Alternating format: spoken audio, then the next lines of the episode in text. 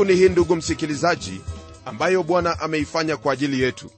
Namshukuru mungu kwa kuwa kila mara ambapo anatupa siku kama hii twapata nafasi kama hii kusudi tuendelee kujifunza kutoka kwenye neno lake. Somo letu siku hii ya leo latoka kwenye sura ya 31 ya hiki kitabu cha ezekieli hadi ile sura ya 32 katika sura hii ya 31 tutaona kuanguka kwa farao. Mambo haya yanaelezewa kwa njia ya mfano wenye kuwakilisha farao na walio chini yake katika aya ya kwanza hadi tisa, twasoma kuhusu ukuu na utukufu wa farao wa misri. Kisha ile aya ya kumi hadi 14 twapata maelezo kuhusu kuanguka kwa nchi ya misri katika mfano wa mti na kisha kwenye aya hiyo ya 15 hadi 18 twapata maombolezo juu ya kuanguka kwa mti huo na hali ya wasiwasi iliyokuwa juu ya mataifa kwa sababu ya kuanguka kwake. Jambo hilo ndugu msikilizaji yaani kuanguka kwa taifa hilo liligusa mataifa mengine kama vile ambavyo waweza kusikia kwamba nchi kuu kama marekani imeanguka na kuharibiwa kwa siku moja. Jambo kama hilo linapotendeka mabadiliko huwa makubwa sana duniani. Nami ninatumaini kwamba katika mafundisho ambayo tumekuwa nayo kutoka kwenye hiki kitabu cha ezekieli umeendelea kuona umuhimu wa kitabu hiki. Hiki ni kitabu ambacho chadhihirisha utukufu wake bwana na ukweli kwamba mungu ni mtakatifu na ni lazima atahukumu dhambi. Isitoshe mungu huyo pia ni mwenye huruma na tena ni mwema na anawapenda wanadamu sana ndiposa anataka kukuokoa kwa kuwa yeye hataki yeyote apotee lakini apate uzima wa milele. Hata hivyo ndugu msikilizaji jambo lingine ambalo pia lajitokeza katika mafundisho yetu kwenye kitabu hiki ni kwamba mungu anahukumu mataifa yote. Haijalishi kama mataifa hayo yanamwabudu yeye au hayamwabudu. Taifa hilo la misri halikuwa likimwabudu huyu mungu wa kweli lakini mungu kwa kuwa yeye ni mwenyezi na kwamba yeye ndiye anayefanya nchi ziwepo alihukumu nchi hiyo. Na kama vile alivyohukumu nchi hiyo ndivyo ambavyo atahukumu kila mmoja wetu. Naam yeyote ambaye hajampokea yesu kristo kama bwana na mwokozi wake huyo atahukumiwa kwa sababu ya dhambi zake. Waweza kukumbuka kwamba licha ya kuwa israeli walikuwa wakimwabudu mungu wa kweli mara tu walipogeuka na kumwacha huyo mungu yeye aliwahukumu na pia akahukumu misri pamoja na mataifa mengineo. Kwenye aya ya kwanza na ya pili neno lake bwana latuambia hivi. Ikawa katika mwaka wa 11 mwezi wa tatu siku ya kwanza ya mwezi neno la bwana likanijia kusema mwanadamu mwambie farao mfalme wa misri na jamii ya watu wake je umefanana na nani katika ukuu wako? Kwenye maandiko haya twaona jinsi ambavyo mungu ananena na farao pamoja na wale wote ambao walikuwa chini yake.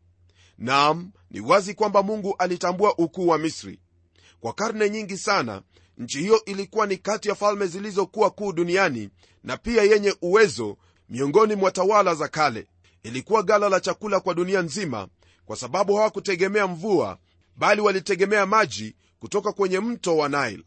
Kwenye aya ya tatu ndugu msikilizaji neno lake bwana laendelea kwa kutwambia hivi. Tazama mwashuri alikuwa mwerezi katika lebanoni wenye matawi mazuri na kifuniko chenye uvuli na kimo kirefu na kilele chake kilikuwa kati ya matawi mapana. Ndugu msikilizaji kwenye maandiko haya twamwona mungu anamfananisha mwashuri na mwerezi mti ambao ni mkubwa kwelikweli kweli. kuna miti mingi katika msitu kwa sababu mti mmoja hauwezi ukawa msitu. Lakini ashuri ilisimama kando ya miti mingine na kuwa juu yao kwa kunena habari ya msitu au mti mungu anafananisha waashuri na huo mti wa mwerezi.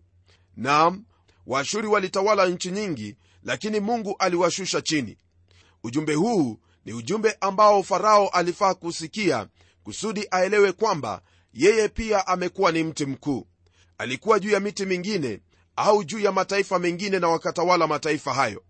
Lakini ilikuwa ni vyema wafahamu kwamba wao watashushwa chini kama vile mungu alivyoshusha ashuri. Misri itakuwa taifa na baada ya wao kushushwa chini watakuwa ni taifa duni ufalme usio na nguvu.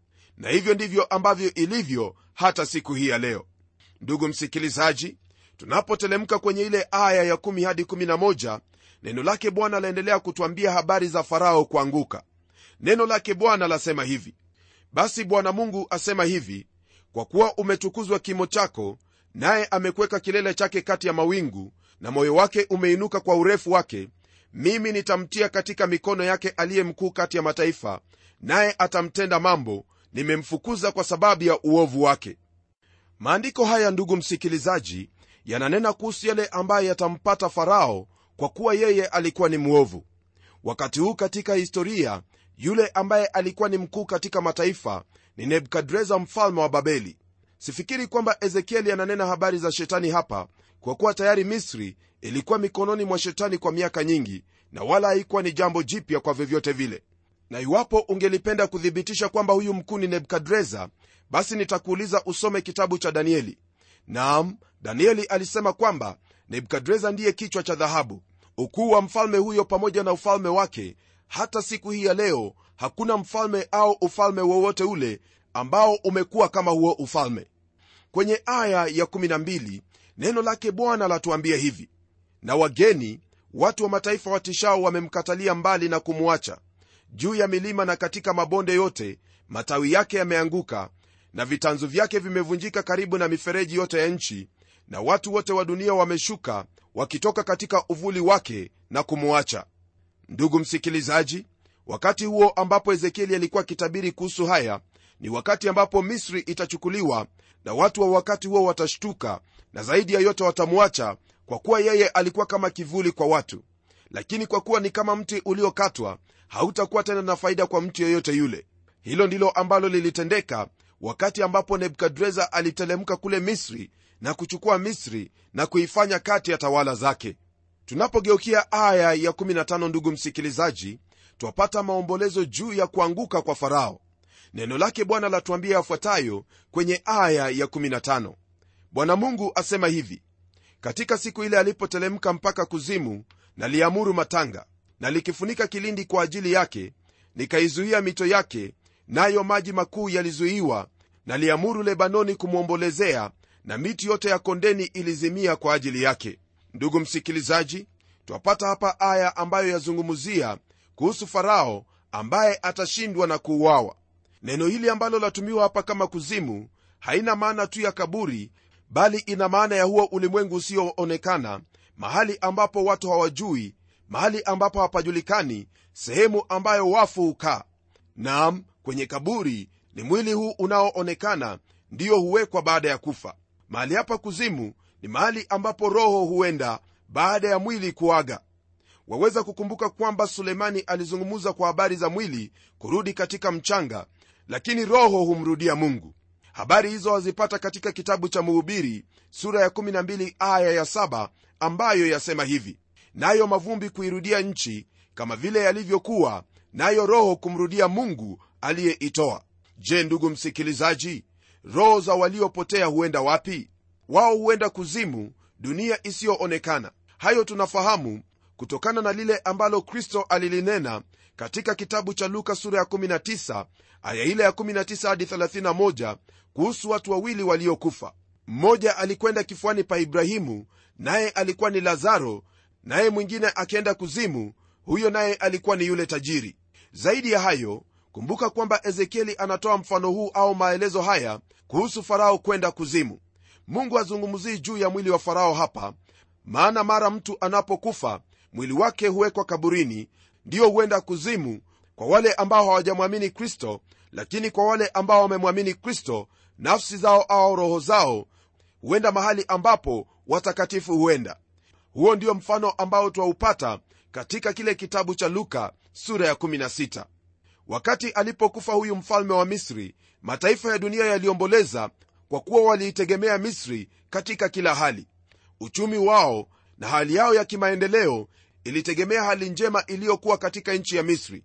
Na zaidi ya yote pia walijitegemeza kwa misri kwa sababu misri walikuwa na uwezo wa kivita kwa hivyo misri ilikuwa ni ulinzi kwao. Nam wengi walioungana nao wakati ambapo misri ilianguka wao walishtuka kabisa kwa kuwa msaada wao ulikuwa umeondolewa. Tunapogeukia aya ya 16 neno lake bwana laendelea kutwambia zaidi nalo neno latuambia hivi niliwatetemesha mataifa kwa mshindo wa kuanguka kwake hapo nilipomtupa chini mpaka kuzimu pamoja nao washukao shimoni na miti yote ya adeni miti iliyo miteule na iliyo mizuri ya lebanoni yote inyonyayo maji ilifarijika pande za chini za nchi. Andiko hili ndugu msikilizaji latujulisha kwamba farao alipokufa yeye aliteremka hadi kuzimu. Nam kule kuzimu atapata nini neno lake bwana kwenye aya ya18 yatuambia yafuatayo. Umefanana na nani hivi katika utukufu na ukuu kati ya miti ya adeni?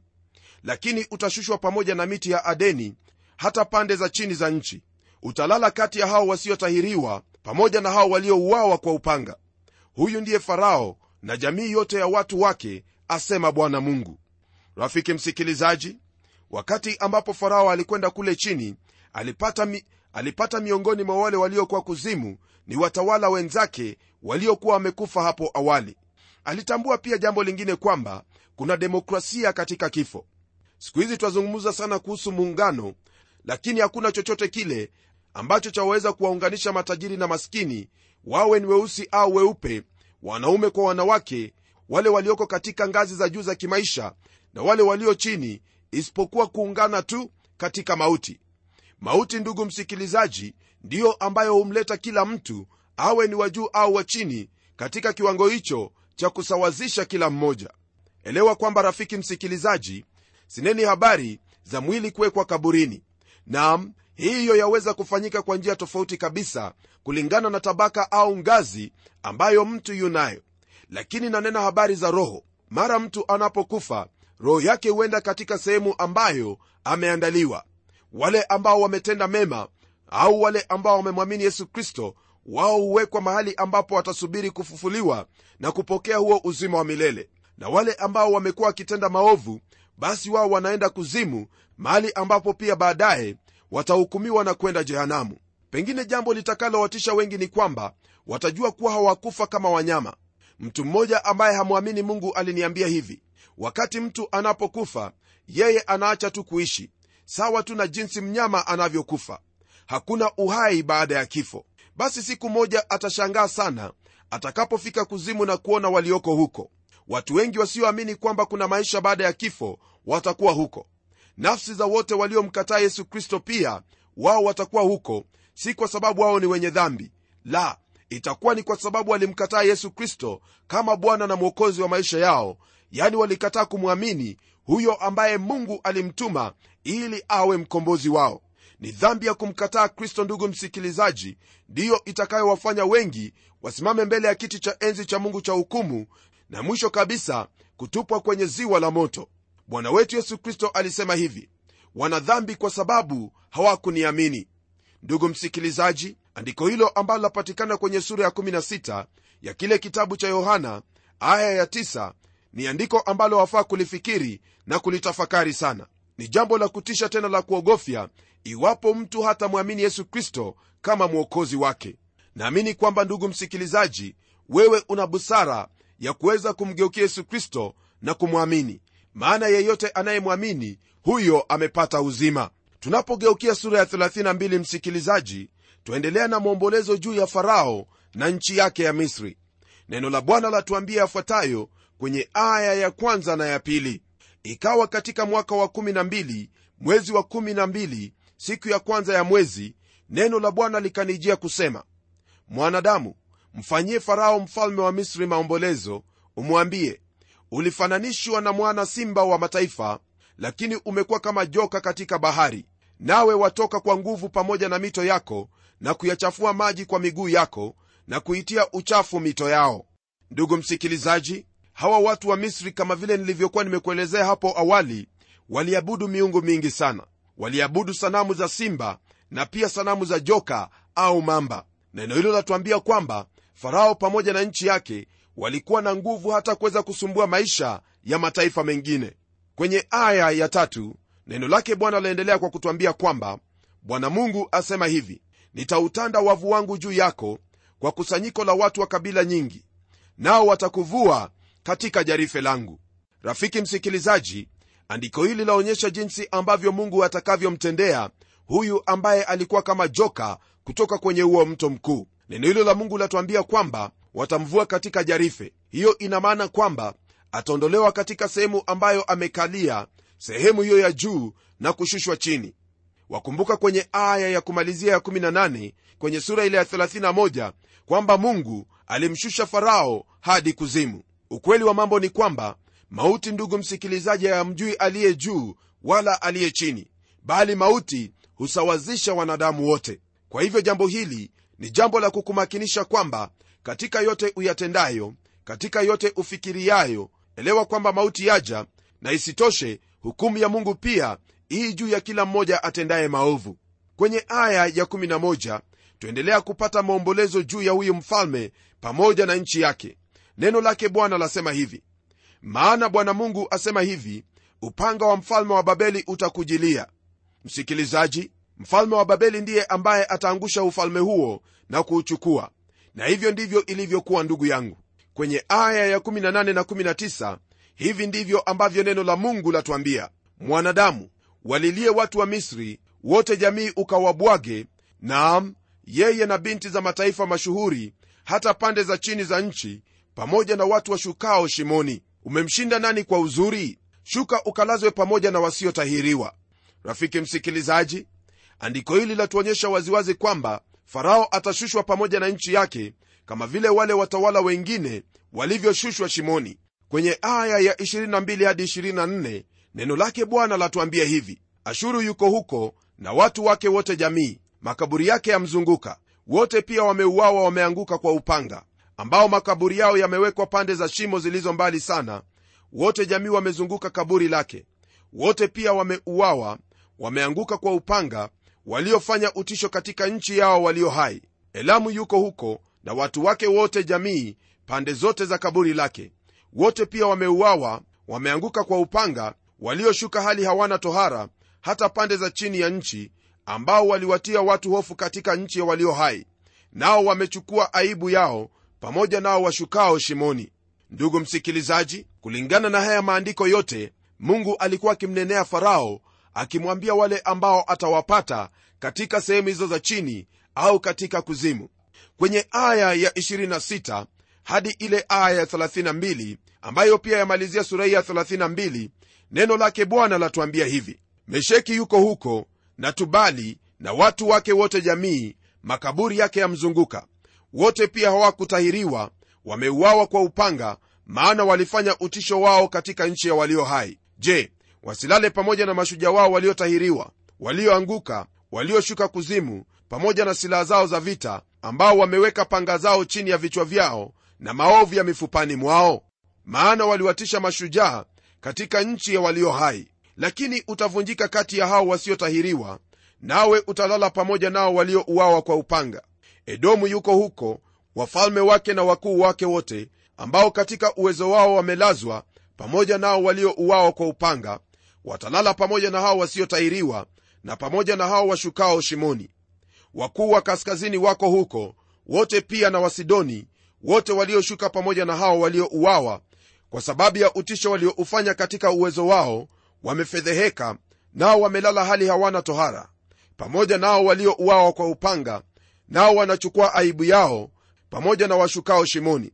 Farao atawaona naye atapata faraja juu ya watu wake wote jamii. Naam farao jeshi lake lote waliouawa kwa upanga asema bwana mungu. Kwa maana nimeweka utisho wake katika nchi ya walio hai naye atalazwa kati ya wasiotahiriwa pamoja nao waliouawa kwa upanga. Yeye farao na watu wake wote jamii asema bwana mungu. Ndugu msikilizaji twaendelea kuona wale ambao farao atawapata katika sehemu hii iitwayo kuzimu. Katika maandiko haya twamwona ezekieli akitufunulia kidogo kuhusu huo ulimwengu usioonekana uitwao kuzimu. Kumbuka kwamba msikilizaji jambo hili ni jambo ambalo mungu anatuonyesha ama jambo ambalo mungu alikusudia tufahamu kuhusu kile ambacho chawapata wale wote ambao ni waovu. Kama vile nilivyokuwa nimekuelezea hapo awali kuna watu ambao husema kwamba mtu anapokufa basi maisha hukomea mahali pale. Lakini kumbuka kwamba ndugu yangu iwapo una mawazo kama yale elewa kwamba mungu ndiye aliyekuumba na wala wewe haukujiumba mwenyewe. Jambo hilo ni jambo ambalo wafaa kulifahamu vilivyo kwa kuwa siku inakuja utakapoondoka katika mwili huu utapata kwamba haya yote ambayo yameandikwa kwenye biblia hasa kuhusu maisha baada ya kufa ni kweli kabisa nami sijui utajitetea vipi wala utafanya nini. Yule tajiri ambaye twajua habari zake kwenye kile kitabu cha luka sura ya 16 huenda alikuwa na mawazo kama yale. Na alipokufa alitambua kwamba mawazo aliyokuwa nayo yalikuwa ya uongo na kwamba alikuwa amedanganyika. Hakuwa na lingine bali kujaribu kutetea ndugu zake lakini haingeliwezekana hata kidogo. Ndugu yangu kuna mambo ambayo hatuyafahamu lakini kwa kuwa yanashuhudiwa kuwa ni kweli ni lazima kuyaamini. Utakapoamini wewe utakuwa umejisalimisha na hii nina maana kwamba kumwamini yesu kristo awe bwana na mwokozi wa maisha yako. Maana unapokosa kuamini kile ambacho kitakupata hautakuwa na njia yoyote ya kujitetea maana siku ambayo umepewa ni leo hii maadamu u hai. Je ndugu yangu utaamua kufanya nini? Naamini kwamba unapomgeukia mungu katika moyo wako na kumwangalia yeye atakusaidia katika maisha yako. Atakusaidia kwa njia moja tu nayo ni kwa kumwamini yesu kristo kama bwana na mwokozi wako. Kwa kuwa yeye ndiye aliyeshinda mauti na kifo na yu hai na anatufanyia maombezi hata siku ya leo. Hiyo ndiyo njia pekee ya wewe kuwa na bima ya uzima wa milele bima ambayo haiwezi kukuaibisha hata siku moja. Mtegemee na kumwamini yesu kristo nawe utakuwa salama katika maisha yako. Hebu tuombe pamoja mungu wetu uishie milele tena baba wa bwana wetu yesu kristo na kushukuru kwa ajili ya siku hii ambayo umetupa na mengi haya ambayo umetufunulia hasa kuhusu hukumu yako juu ya kila mmoja asiyekutii kila mmoja ambaye huenenda katika ukaidi wa moyo wake. Namwombea ndugu yangu msikilizaji kwamba katika maisha yake utamsaidia kufahamu kwamba hakuna njia nyingine hata moja ya yeye kuweza kukutii wewe ila kwa kumpokea yesu kristo awe bwana na mwokozi wa maisha yake ni ombi langu kwamba katika mafundisho haya ambayo tumejifunza siku hii ya leo itakuwa ni kielelezo na mfano kwake kwamba katika maisha haya mtu anapokufa mambo hayaishii pale bali bado kuna hukumu. Mungu wangu najua kwamba utamwezesha kwa nguvu za roho mtakatifu aamini neno hili na kulitegemea katika maisha yake maana hili neno ndilo uzima tena neno hili ndiyo kweli ambayo twaihitaji katika maisha yetu kama wanadamu. Na kushukuru bwana maana najua kwamba utayatenda haya kwa kuwa ndiyo mapenzi yako kwa kila mmoja wetu. Naomba katika jina la yesu kristo ambaye ni bwana na mwokozi wetu. Amen. Ndugu msikilizaji ni ombi langu kwamba katika maisha yako utaishi jinsi ambavyo neno lake bwana la kuagiza. Chukua biblia yako na usome maandiko hayo nawe utaendelea kumakinika kwa yale ambayo mungu atakufunulia. Hadi kipindi kijacho mimi ni mchungaji wako jofre wanjala munialo na neno litaendelea.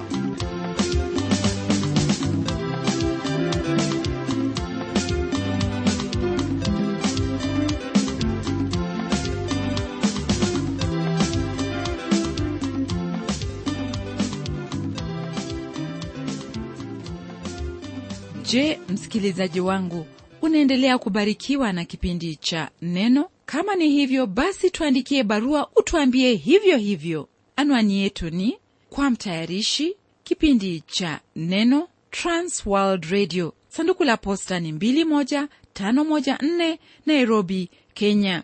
Pia waweza kutumia anwani yangu ya email ambayo ni pomodo at twr co ke na hadi wakati mwingine ndimi mtayarishi wa kipindi hiki pamela omodo nikikwaga nikikutakia mema mchana wa leo. Neno litaendelea